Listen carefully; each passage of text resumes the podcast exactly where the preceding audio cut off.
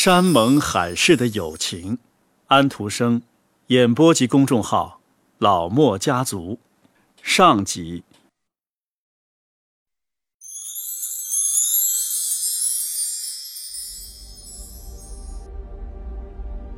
不久前，我们做了一次小小的旅行，心中渴望再做一次大旅行。去哪儿？去斯巴达，去美西尼，去德尔法，有上百个的地方。听到这些地方的名字，心中便激起了旅游的欲望。骑马去，翻山越岭，穿过杂树丛林。只身旅行者也像一个商队似的行进。他骑马走在前面，带着他的赶马人，一匹驮东西的马驮着箱子、帐篷和给养，两个士兵跟在后面保护着他。经过令人乏味的跋涉，并没有备有舒适床位的旅店迎候他，在一片荒野之中，帐篷常是他的避身之所。赶马人烧比拉夫做晚餐，成千上万的蚊虫围着帐篷嗡嗡叫。这一夜。真惨极了，可第二天又要穿过激流险滩，骑稳了，别掉下来。如此麻烦艰辛，你到底图什么？最大最丰厚的回报。大自然充分表现出自己的伟大，每个地方都具有历史意义，使人从眼睛到心灵得到最大的享受。诗人用歌来歌颂它。画家用鲜艳的色彩描绘它，但是那些芬芳的气息沁入目睹者的肺腑，永远在他的心灵中生根，这是不能再现的。山上那位孤寂的牧羊人，只用自己经历过的一次事件，说不定就比一个游记作家能更好地开拓你的眼界。他只需一些简单的叙述，便能让你了解希腊人的国土。请他讲，他们的风俗，美丽而奇异的风俗，是山上的牧羊人要给我们讲的。山盟海誓的友情。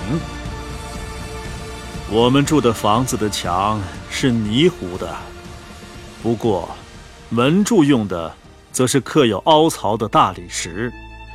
喏，这种大理石啊，就产在盖房子的地方。屋顶几乎接近地面。啊，现在变得漆黑，太脏了。可是当初铺屋顶的时候，它们可都是开着花的夹竹桃和新鲜的桂花树枝呢，全是从山后砍来的。我们房子的四周空间很窄，陡峭的岩石像墙一样耸立着，露出一层。赤裸的黑色，岩石顶上往往悬浮着云朵，就像白色的活动生灵。我从来没有听过鸟鸣叫，这里也从来没有男人随着风笛奏出的曲子跳舞。不过，这个地方自古以来就是神圣的，地名本身便让人想到这一点。你们知道？它叫德尔菲。深黑而庄严的大山上面覆盖着雪，最高的山峰在黄昏的晚霞中闪烁的最长久。那是帕纳萨斯山。我们房子附近的那条小溪呀，便是从那儿流下来的。它一度曾经很神圣。现在，毛驴用脚践踏它。把水搅浑了，但是水流得很快，不用多久，它便又清亮起来。在奥林匹斯的山顶上，在矮杉树林中，有一头老鹿，它满眼是泪，它的泪水是红的，嗯，还有绿的和淡蓝的，一只小鹿。从它面前经过，你哪里难受，竟哭成这样，哭出了红的、绿的，嗯，还有浅蓝色的泪。小鹿说：“一个土耳其人来到我们镇子上，他带着一群凶狠的猎狗来打猎。我要把他们撵出我们的岛去，赶到深海里。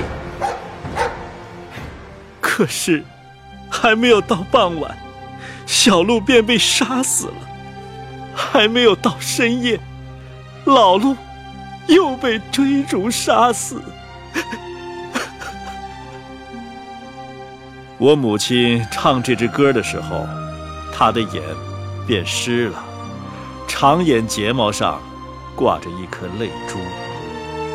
但是，她躲在一边不让人看见。她转过身去，翻动着火堆里我们的黑面包。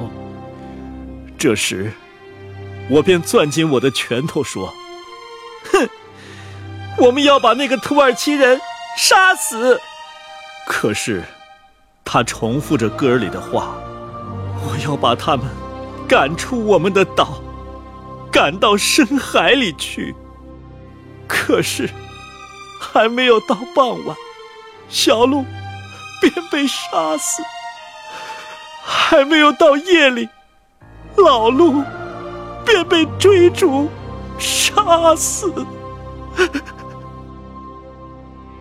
好多个日日夜夜，我们在茅棚里很孤独。后来，父亲来了，我知道他从莱潘托海湾给我带来贝壳，说不定啊，还带来一把刀，尖锐又锃亮呢。这一回，他给我们带回一个裸身的小姑娘，他把她藏在他的羊皮袄下面。用一张皮子包着她。当我母亲把她放在膝上，把皮子打开的时候，他身上仅有三枚银币，钱系在他的黑发上。父亲讲到那些杀死他父母的土耳其人，他给我们讲了好多好多，让我整夜都梦见他讲的那些。我父亲也受了伤，母亲包扎好了他的胳膊，伤口很深。厚羊皮袄，因为上面的血凝冻得硬邦邦的。小姑娘将成为我的妹妹，她漂亮极了，光润明亮，我母亲的眼睛都没有她温柔。她叫安娜斯塔西亚，她该是我的妹妹了，因为她的父亲和我的父亲是结拜过的，是按照我们保存着的。那种古老风俗结拜的，他们年轻的时候就结拜为兄弟了，选了附近最漂亮、最贤惠的姑娘来主持他们的金兰之交的仪式。我时常听说到这种美丽和奇特的风俗。现在，小姑娘是我的妹妹了，她坐在我的膝上，我给她摘来鲜花，拾来小鸟的羽毛。我们一道喝帕纳萨斯山的水，我们在茅棚的桂树枝下边头挨头睡在一起，在母亲唱着红色、绿色和蓝色眼泪的歌声中，度过了许多许多的冬夜。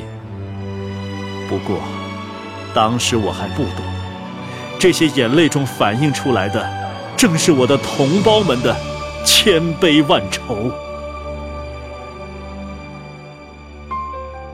有一天呐，来了三个法兰克人，他们的穿着和我们的不一样。他们把床和帐篷搭在马背上，二十多个带着长刀和枪的土耳其人跟着他们，因为这三个人是帕夏的朋友，他们带着他的信。他们只是来看看我们的山的。他们攀登白雪覆盖、白云缭绕的帕纳萨斯山。来看我们茅棚附近那些奇特陡峭的黑山岩。茅棚里挤不下他们，而且，他们也受不了从顶棚下低矮的门飘出去的炊烟。他们把帐篷搭在我们茅棚外面那块狭窄的地上，烤着羊和鸟禽，把甜的烈酒倒在杯子里。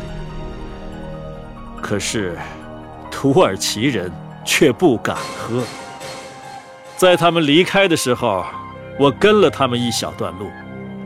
我把妹妹安娜斯塔西亚裹在一块小羊羔皮里，背在背上。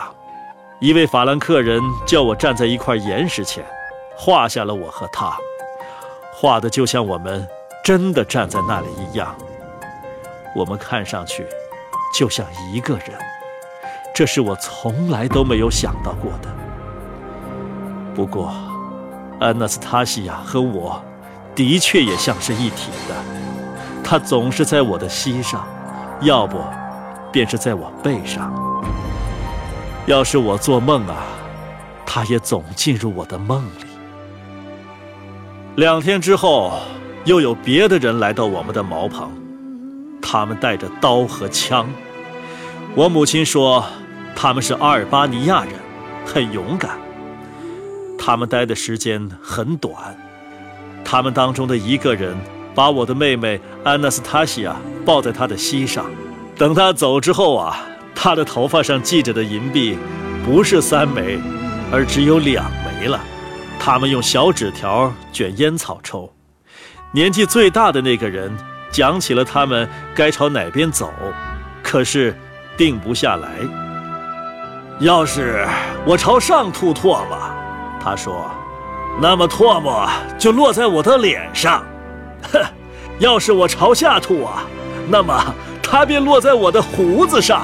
哈哈哈哈但是，总得挑一条路。他们走了，我父亲跟着他们。过了一会儿，响起了枪声，噼里啪啦响了一阵。一些兵闯到茅棚来。”把我母亲、我和安娜斯塔西亚都抓了起来。他们说，我们这里窝藏过强盗，我父亲跟着强盗走了，所以要把我们带走。我看到了强盗的尸体，也看到了我父亲的尸体，我哭了起来，一直哭到睡了过去。醒来时。我们已经被关在监狱里，但是牢房并不比我们的茅棚糟。他们给我们葱头吃，还从涂过沥青的皮囊里倒出变了味儿的酒给我们。在家里呀，我们的日子没有这么好过。我不知道关了我们多久，不过过了好多个白天黑夜。把我们放出来的时候，已经到了我们的神圣的复活节了。我把安娜斯塔西亚背在背上，因为我母亲病了，她只能慢慢走。我们到来潘托海湾需要走很长的路。我们走进一座教堂里，金光闪闪的地上，有许多画像放着光芒。那是天使啊，真漂亮啊！不过我却觉得，我们的安娜斯塔西亚也同样漂亮。在地中央摆着一口棺材，里面装满了玫瑰啊，那是主基督，他化为美丽的花洒在那里。我的母亲。这么说，牧师在讲道的时候说：“基督复活了。”所有的人都相互亲吻着，每个人的手中都拿着一支蜡烛。我得到一支，安娜斯塔西亚也有一支。风笛响了起来，男人们手牵手跳着舞走出教堂，外面。富人们在烤复活节的小羊，我们被邀参加。我坐在火旁边，比我大一点的一个男孩搂着我的脖子，亲吻着我，说：“哎，基督复活了！”我们两人，阿夫塔尼德斯和我，第一次就是这么会面的。